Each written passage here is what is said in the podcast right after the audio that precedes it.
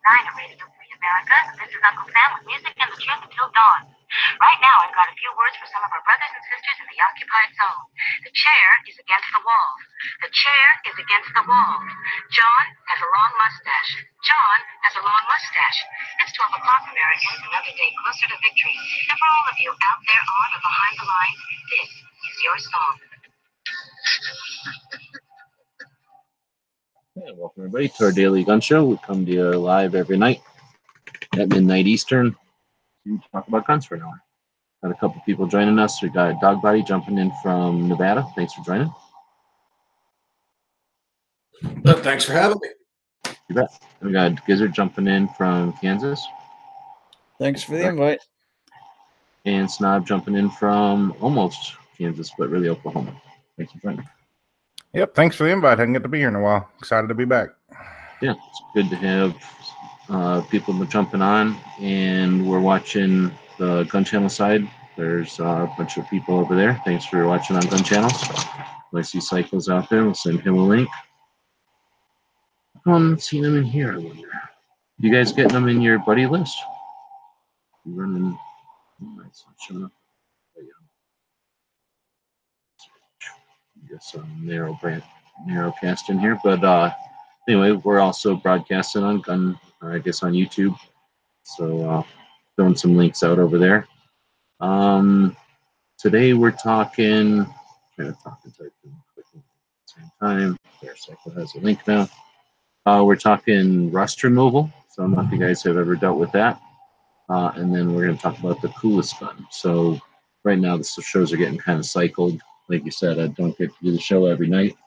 Um, sometimes I'm just exhausted, and other times I'm in the middle of driving and stuff. So uh, it hasn't been great, but uh, kind of recycling the shows so they're all shuffled around out of order. So this is probably, uh, well, I guess it is a Friday show, so that worked out. But um, anyway, uh, well, we want to start with rust removal. Yeah. I'm good with that. Sure. Yeah, yep.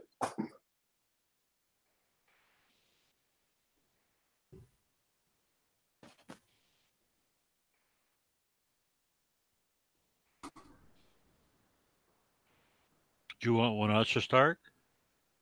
Yeah, I'm untangling a dog. She's all twisted up in her leash. So go Oh, that's what I thought. Yeah, light light surface rust. I'm I'm still doing the old uh, steel wool and uh, gun oil thing. Occasionally, I'll actually start with like liquid wrench or a penetrating oil to make sure I'm getting down under it. If it's if it's serious rust, then I then I do soak it in uh, in a penetrating oil first to start to try to get underneath it. Yeah, I'm I, used oh, go ahead. also, I, I keep a handful of old pennies for taking care of light rust removal and stuff on certain guns. They work real well for just scraping it off and getting it out. I've used the CLP and like the quadruple lot or whatever steel wool a lot. And then mm-hmm. if it's real bad, just sandblast it and Cerakote. It's my other go to. I do like I do like Yankees comment about using I guess there's like an artificial steel wool that's actually more like a pad and you don't get the steel wool splinters in your fingers. And I, I'm definitely going to try buying some of that stuff because some of the old milsurps I have, I get done working on because I'm an idiot and I don't wear gloves. And and when I get done working on one of those, my fingers look like little porcupines. Yeah, you can use those gray. The gray Scotch Brite pads won't scratch really. Like the Yeah. red will take the finish sometimes, but the gray won't usually. And I've also used Yeah, uh, gonna there used to be a brass, um, a thing you used to wash dishes that was like brass in a coil, Yep, I know what you're talking about. and those work Big good too because they won't scratch the, the gun. Yeah, the, you can usually find those wherever they keep cast iron in your local store. the- They're Yes. great. For, yeah, hmm. That's a good idea. And I'm a big believer in the soak. You know, I mean, you saw what happened with those uh, the guns I had that were had rusted. Uh, the insides of the barrels were fouled so bad, and I actually filled them with uh, with remover, uh, taped the ends closed, and set them upside down in a garbage can for two days. And the stuff that came out of there was like really gross. Now, I've got a question for some of you all. Maybe some of you all know. I mean, I came from, you know, I've worked on cars a lot and worked in body shops and stuff, but what would naval jelly do? Does that take the bluing off too? I just don't know. I have no, never tried it, been scared. Oh yeah, to. naval jelly will rip the bluing right off. That's what I figured. I just never tried it. Was And my, my brother-in-law, he recently he recently bought a pistol, and it was it was really kind of cruddy. So he put it in one of those vibratory cleaners on one of those ultrasonic jobs, and he made the mistake of putting simple green in there with it, and it ripped the bluing right off the gun. I couldn't believe it. Really? See, the I gun use came out in the white. I use simple green all the time to degrease for Cerakoting. That's what I soak it in, and I've got where I just if I'm cleaning a gun, it's real dirty. I just tear it all the way down and just throw it in a simple green, let it soak for thirty. But I'm not using an ultrasonic. But you're not using ultrasonic, right? Yeah, I'm just using it just in a tank. See, I, I like to use the simple green to clean up whenever we're talking about just like deep cleaning AR bolts and stuff like that. It works great for getting it back to just steel. But I think that the uh, I mean, taking all the bluing off that might not be a bad way to go for you if you're looking to re-blue because maybe the original job was so far gone anyway. So it's not Yeah. necessarily always a bad thing. If if you're looking at something where you're trying to maintain the patina, then you you don't want to do that. But if you've just got an older gun and you just need to really get the rust out of it, I'm a big firm believer. If you have to go after that thing with a wire brush on a wheel, do it and get get that rust out of there and then re-blue it. Yeah, if you're not if it's not a collector gun or worth any, you know, worth money like that or that, I always just sandblast it and Cerakote it. So, because I'm a big fan of that and do that. So, seems to be a pretty easy way. No, I wonder if you sand don't don't they have like walnut hull crushed up powder that they use for that Well, sometimes? I use yeah, but I used a hundred grit garnet red sand. It's just a real fine sand. Yeah. The garnets are pretty hard, but they're not harder than iron, I don't think, on the Mohs scale of hardness. I'd have to go look it up. But they don't they don't actually etch into the steel much. You shoot it at low pressure and like eighty or hundred pounds. and Oh, blast it at that, and it doesn't really etch the steel. It just removes. Well, I'm kind of curious. Uh, I've seen guys do it for restoring old swords and knives. Has anybody ever done like the car battery electrolysis? I don't know. Usually that's how you plate stuff, isn't it? And that how doesn't that usually go the other way? I suppose you could reverse it and try to draw stuff out, I've but I guys, but I, I wouldn't think the oxide would come off first. That's my only concern. well, I've seen them use it uh, vinegar baths with electrolysis to cause the rust to break off of old swords and knives and stuff. So I, I don't know. That's why I was kind of curious if anybody ever tried that with a gun. Vinegar is another thing that'll remove rust. I don't know what it'll do to bluing. Never tried it, but Yeah, it's really good on a coffee maker too. I use white vinegar on my coffee maker every couple months. it's really good with cucumbers and onions too. But just Yeah. saying. Not after you run it through the coffee maker, it's not. No. Well, and and let's face it, that's how they that's how they do ship's hulls, right? They they put that that different metal and they weld chunks of that to the hull, and it's like a it's a it's a sacrificial thing. And the, the rust eats that stuff first. I don't, I don't know how it figures it out, but Yeah, sacrificial anodes is what you're talking Yeah. about. I'm- not 100%. I've, I think I saw an episode of Deadliest Catch where they talked about that once. wow. But as far as knowledge goes, Yeah, I saw it on a thing about cruise ships because you know me and the cruise ships, we get along real good. So, but yeah, it's uh, gener- generally speaking, though, the big thing with rust, and and the other thing with rust is you know there's two solutions to rust: elbow grease and time. So if you've if you've got the if you need to get it done quick, the elbow grease will do it. But if you have the time and you have a place where you can soak it, I, I personally think soaking does you know if you if you can take the time to soak it you'll get a better result All right, another question kind of on this. How are you all like? I know, Cycle, you have a lot of collectible guns and stuff. How do you store them in your safe? What do you oil them with before you store them for extended periods of time? uh Ballistol I use Ballistol. It smells awful. Oh and yeah, guns- I, I hate. and when the gun of it, but stops stinking, you know it's time to re it's time to re-oil it. It's like automatic. It's great. Ballistol's yeah, about the only CLP I use. It, it's it's environmentally good, and it's real. It's very sticky. But I was always taught as a kid to never handle a gun by anything but the wood. So when I like when I put a gun back in a safe, I don't grab it by the barrel and put it in a safe. And and that seems to have helped quite a bit. The the only times I ever get in trouble are uh, internal parts if I don't do a go- good job, you know, keeping the gun clean when I'm putting it back together. And I have a couple of shotguns where the bolts are in the white, and I don't give a shit what you do to those. They are going to turn brown in the safe because I live in the Northeast and there's nothing I can do. I, I'm not going to spend the well. I shouldn't say there's nothing I can do.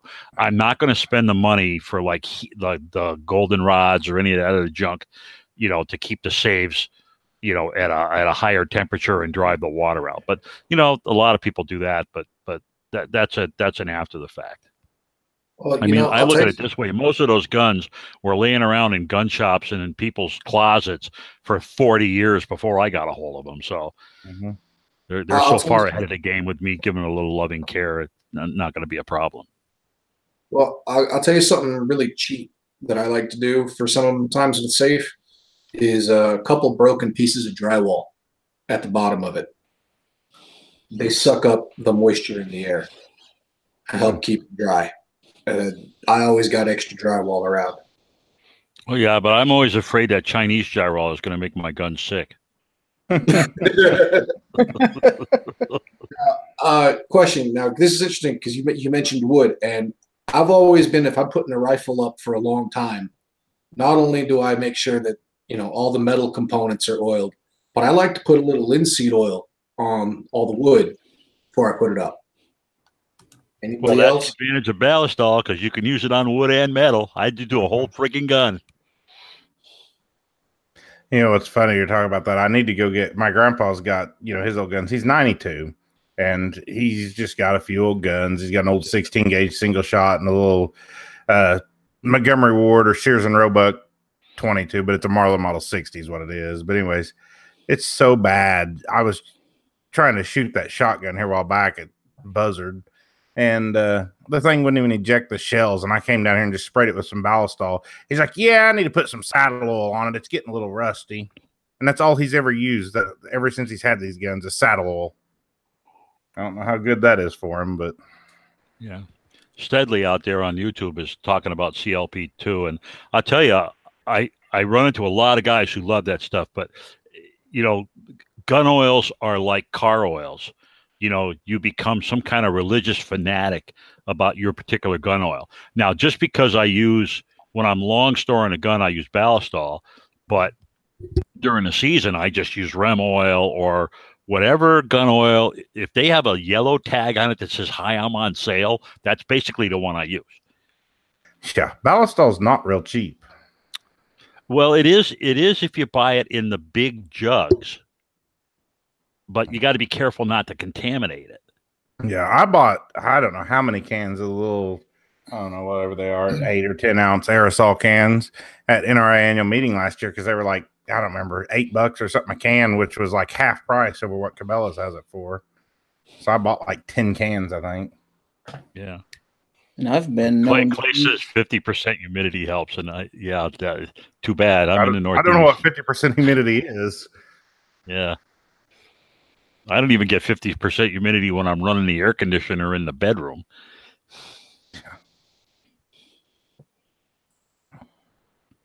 But yeah, I I- you know, I, and, and I'm bad. I'm bad that way with lubricants. You know, I mean, there's some there's some that I don't really get. I Like Hoppe's, I like Hoppe's. I actually love the way Hoppy smells. Man, that shit's great. I wish they made a cologne like that. but uh, but you know, like I said, for the longer term, I have had just better personal experience with Ballistol. If you can stand the stink, this stuff works really good. It does smell bad though. Yeah. I don't even know how to describe how it smells. But but CL the break free, uh, th- there's a well, there's two of them. One of them is like a there's a gun scrubber, uh, uh, uh, Birchwood Casey. That's what I'm trying to think of for cleaning. Birchwood Casey. I love that shit. That's good stuff. Like their bore scrubber or whatever, that stuff. Well, and they have the one that's, and, and I think Midnight's talking about it too, is they have the the stuff that comes out like a foam, and you actually get like a big plastic tube with it. That's what I used on those guns that I turned upside down, because that stuff, it, when you when you put it in the barrel, it doesn't just run out because it, fo- it has that foaming action, Mhm. and that shit is for if you want something to put on a gun where you can just leave it and you know it's going to stay in there and work and not like that's the problem with rem oil. You know rem oil it, it you know it's going to come off and it's going to run out the end of the barrel and it's going to be all over. But this other stuff oh man it's incredible. And uh, I mean, co- going back to where we Almost a started, gel, wow. Going back to where we started with rust i mean that's I, i've made a not a lot of money but i've made a little bit of money over the years just collecting rusty shotguns and cleaning them up from pawn shops and stuff because people don't want to put in the elbow work And you'd be amazed at the deals you can get with some of that stuff just because it has a little rust on it Oh yeah, and that's one thing I do all the time. Just try to buy cheap guns that are. Well, I just bought a uh, Savage little semi-automatic 22 the other day. I bought it and a shotgun for 150 bucks for both, and it was a Maverick 88 shotgun. Neither one of them worth a lot, but the, the 22 they just threw in basically for free, and it uh all the bluing was gone off the barrel, and I was like, mm, I'll Cerakote that, and you know got it for nothing. So Well, I've picked up lots of, you know, Savage or Stover shotguns over the years that were all rusted up. Bring them home, clean them up, take them back, sell them for usually more than you paid for them, or to somebody, you know, just because you can clean them up a little. Yeah. And and I, I will admit that if I don't care about the finish that much, I have been known to use a bath of brake cleaner. So that's something else I use a lot, you know, Cerakoting. But again, you're not worried Yeah, about the you want to you want to get the oil and shit off a gun, man. There's nothing that'll rip that stuff Oh, out yeah. there. And and rust as well, like brake cleaner, that that stuff. But you, you have to not really be worried. Like if you've got a gun that's got an enameled finish, a painted finish, you don't even want to come near it with that stuff. No. And the only thing I use it on stuff that's getting refinished anyway, so I'm not concerned at all. But you know, I worked in a body shop for years when I was well, I grew up basically in a body shop and stuff. And uh it, I really think brake clean is nothing but lacquer thinner. It smells just like lacquer thinner, works basically just like lacquer thinner in an aerosol can. I've swore to that for years.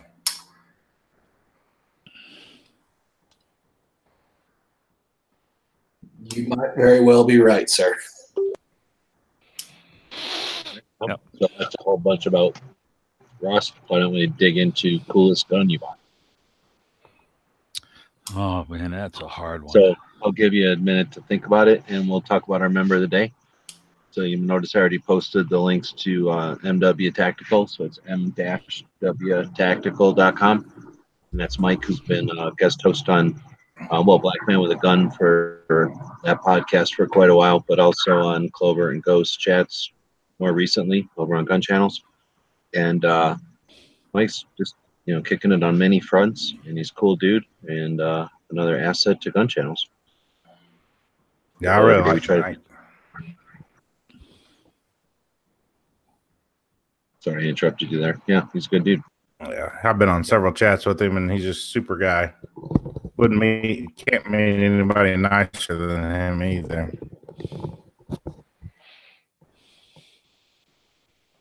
But um, so like I said, threw his links out there. I'll throw them out again, and we'll talk about. Oops, we'll talk about uh, coolest gun you ever bought. That's that's really hard. You know, I, I have three. Okay, so um, the uh, the 1935A, the French pistol that I bought uh, last year, was really cool because the person who sold it to me, and neither did I, did not know what they had, and with all those Nazi marks and stuff on it, and it had all you know it, it it was it was all parts matching. It had the it had the correct magazine and it had the Waffen stomp on it and the eagle with the with the swastika on the barrel and it was just it just ended up being an amazing gun. It don't shoot worth a damn even though it fits great, it's got the hardest trigger pull of any freaking semi-automatic I ever pulled in my life.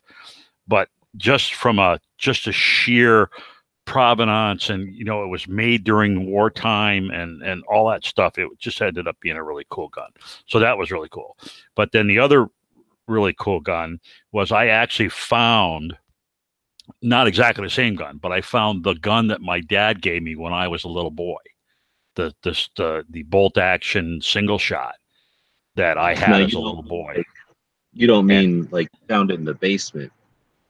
No, I mean I found a I found that a model of that gun in really horrible shape at a gun store and got them to sell it to me for 50 bucks. And then I went and went after it and cleaned it all up and stripped the stock back down and refinished it properly and ended up with the gun that I had as a little boy.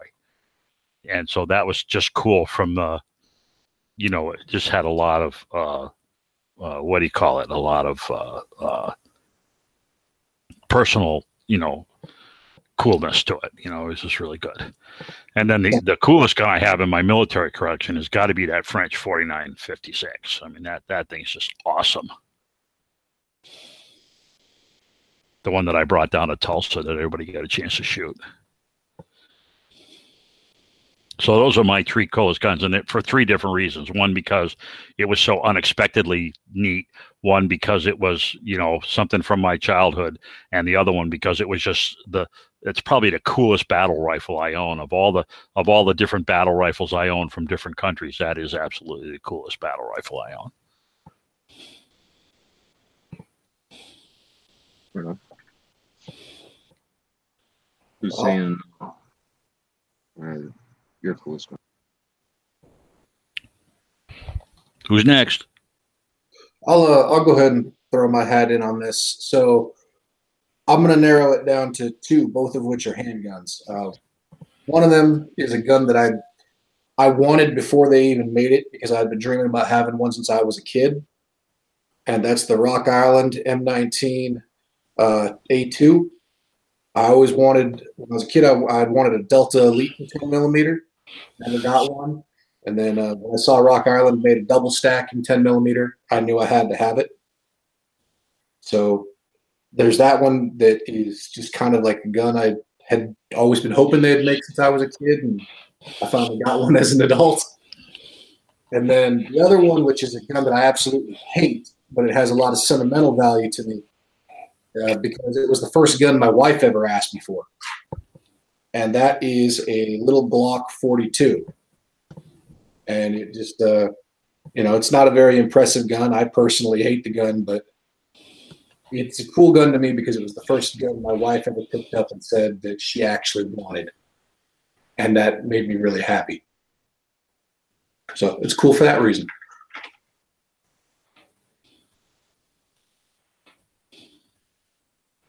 That's pretty cool. Who's? Gary, you're next. All right. Well, I got a couple. Uh, first one would probably be the 1911 I bought. Although I I have a kind of a personal thing for all my guns, so it's kind of hard for me to pick a favorite or anything like that. But the 1911 I'd been looking at buying for two or three years and never could find one around here exactly like I wanted. And I stumbled across one in this old store around here that was about to be closed. He only had two or three guns left, and I'll be darned if he didn't have one sitting in there. And uh, four hundred nineteen dollars, and so I went ahead and bought Oh, that. cheap. Yeah, that's my baby. Oh man. And then I went in. This is about the same year I went in looking for a 22 just to target practice with something that'd be a great range gun with a 22. And my guy at the local gun store he says, "Well, I got something older if you don't mind it." And I said, "What's that?" He said, "I got an old high standard back here." He said, "It might look like heck." He said, "You clean that thing up and shoot it." He said, "It'll be a great range gun." So I did just what he said. I took it, took it all apart, learned how to take it down, clean it up, took that thing to the range, and man, it's a tack driver. And then I looked it up, the serial number, just to see how old it was, and it's a year older than I am. So it's kind of my buddy. Oh, So wow. kind of got a little bit of old sentimental gun. value for that one too. That's Well, not a flintlock, huh? Just about. Matchlock. Those are mine. Uh, oh, that's great. Mine would be when I was a kid. And I didn't actually buy it. My dad bought it, and I had it for a long time. He gave it to me, and then I don't know whatever happened to it. But it was a little three-barreled cap and ball pistol, and I think it was 30 caliber, 32 caliber, or something. I don't even remember. It's been so long. But it fired all three barrels at once, and it was like a gambler's gun underneath the table. And I thought that was just the coolest thing. And I wish I still had it to this day, but I don't have any clue whatever happened to it. Like a little pepper box.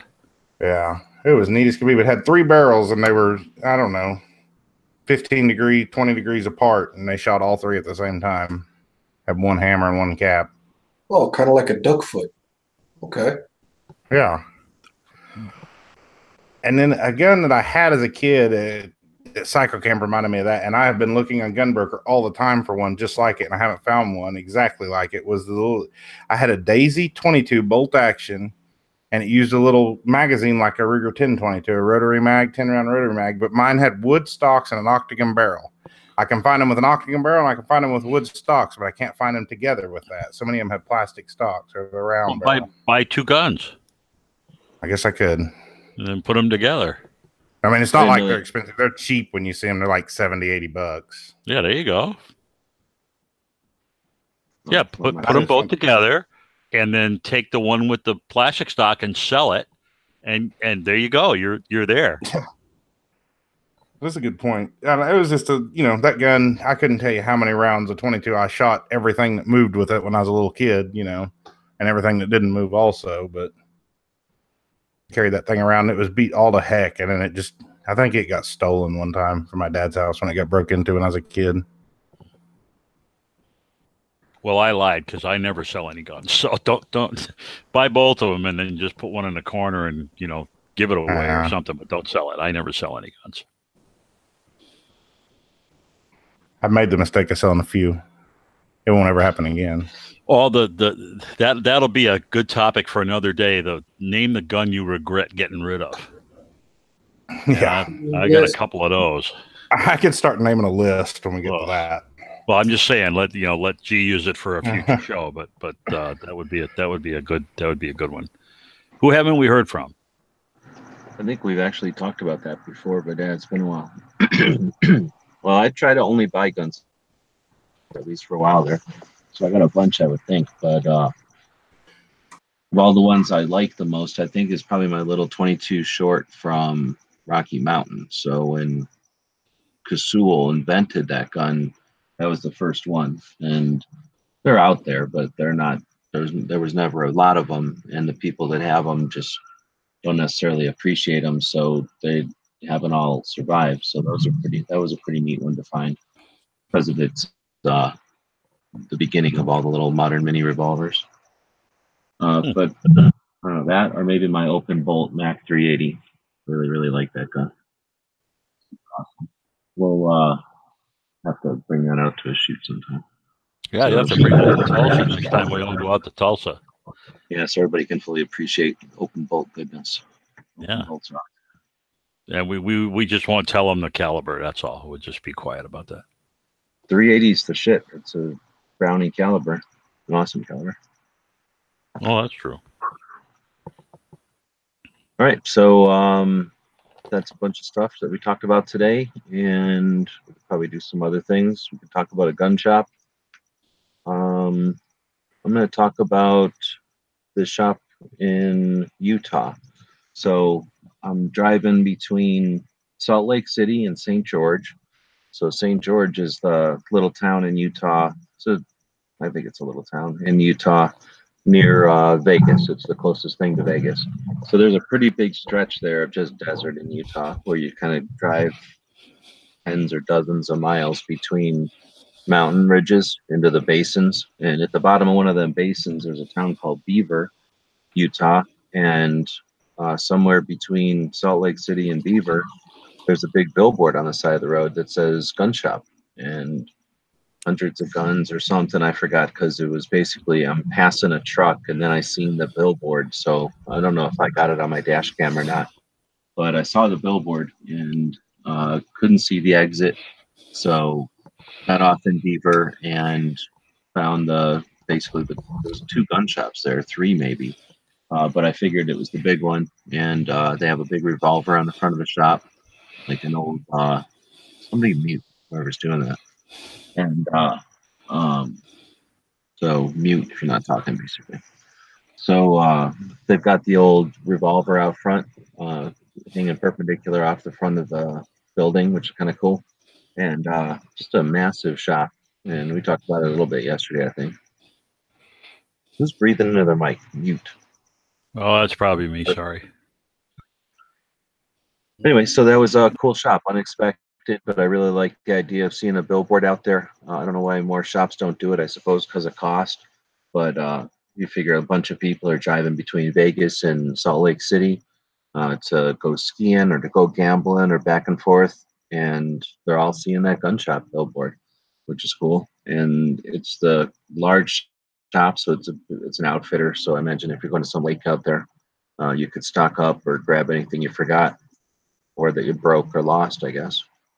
And uh, yeah, it's just neat to see a shop like that. Real, real friendly people. I think we might have talked about it yesterday. I remember talking about it maybe in one of the other shows. Uh, it's called Beaver Sport and Pawn. And I think I asked yesterday if anybody done, had been there. Maybe we did talk about this one yesterday. No, I watched yesterday's show and I don't remember it being on there. Okay. Well, I know I just posted it on Instagram, so that's why it was on top of my head. Um, anything else we want to talk about tonight?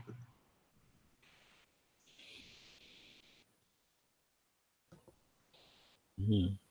Right on. So, Are we doing history or-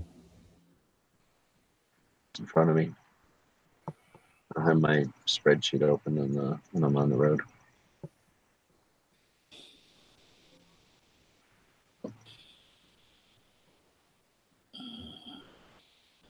So, John on the gun channel side is saying sounds corny, but they are sentimental to me. My great uncle was an armed guard and a long time working on his masters. He carried an old Armscor 38 Snubby.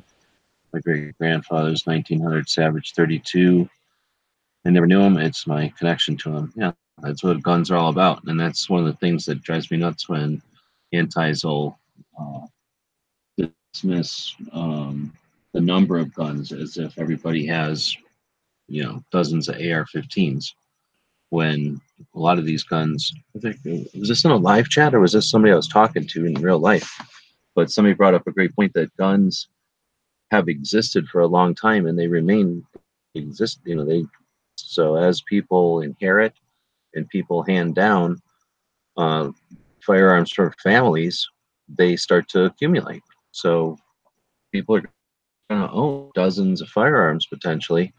Uh, we talk about it more in the end uh, 2013 when the uh, one of the 23 in executive orders was something about being an arsenal owner if you owned more than 50 guns. We would talk about, you know, if someone is married, they could potentially inherit the firearms from their own parents and their wives' parents.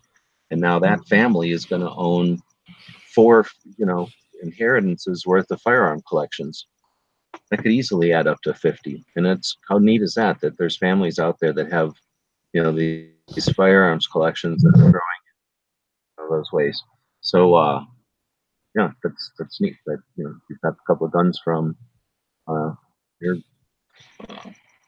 Well, and, and if you think about it, there are guns here in America that are older than the oldest buildings in America. heck yeah, You know, you got guns that came over from Europe, and and they're older than anything. It, was- it's older than the United States. It's older than the colonies, for God's sake. Some of those, some of those really old European rifles and European handguns and stuff. I mean, we're we're talking some serious history here, and and the history of the firearm is the history of the nation.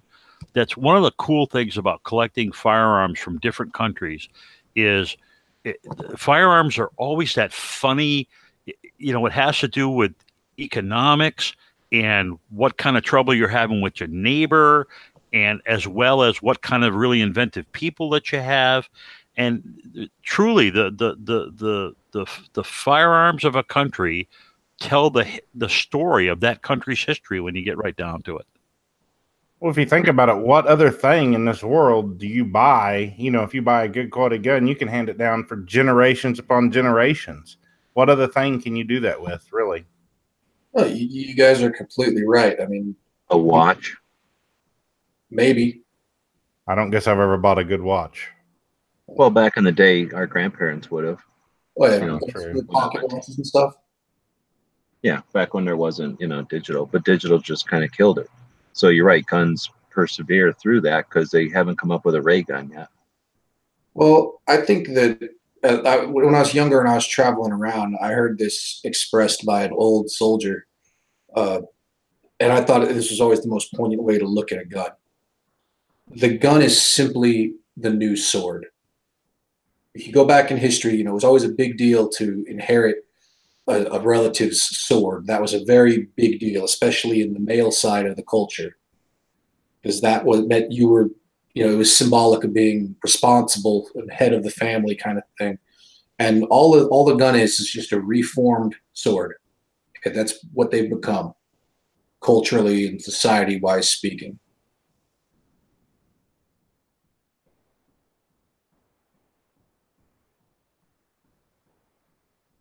Didn't mean to kill the chat there. No, I I was just like reading. that analogy. Yeah, that worked pretty good. But but for some reason, you don't see people inheriting their family sword collections. Well, they are. They're just inheriting them in the form of guns now. Yeah. And, No, you know, I'm just I'm just saying that the, the firearm is kind of unique in that in that uh, people have such an appreciation for the mechanics. I mean, I'm sure like in Japan, I'm sure there are people that own swords from their ancestors that are highly revered because that that it was more a part of their culture. You know what I mean? In the United States, the firearm it, it really usurps that position and and becomes that that part of our culture. Well, that's my point, though, Sample Camp, is if you go back 500 years in human history, sword was a big deal across all people who had mastered metal. We just got to the point where our metal stopped being swords and became guns. Yep, yeah, that makes sense. Yep. But there, that is one downfall to like new firearms. You know, per se, polymer guns and stuff like that. You get there's, you know, probably not going to get handed down in last generations like good, no, I don't want guns did. No, Yeah. be 2200, I wonder how many, you know, 2000 era Glocks are going to be that are still actually functional. Oh, If- they'll as still long be as- carrying them. As long as nobody left them out in the sun and the and the polymer didn't decay or you know that kind of stuff. Well, they don't need to be of high quality or longevity to be significant. The little guns that your grandma might have had or your grandpa might have had to take his loot to the bank every weekend or something, you know, don't need to be high quality to be significant for your family history. Uh, you know, I've got a couple guns that I inherited from my grandpa on my mom's side, and it's, you know, one of them's a Marlin 22 mag bolt action, and the other one's a Remington 1148, and I'll never get rid of either one of those guns just because of you know where they came from, but nothing special. But still shoot them both all the time though. Yeah, And my all- ex-wife's dad had a had a little 38 or 32, I think, a little 32 that he had, and it was like tucked up in the rafters of the of the house. And I, oh man, I always lusted after that gun. Was- I don't, I don't even know what kind it was. It was probably an H and K, but uh, but you know, it was, you know, it was probably a break top H and K. But but uh, that was just one of those things that uh, I'm really sorry that that got away.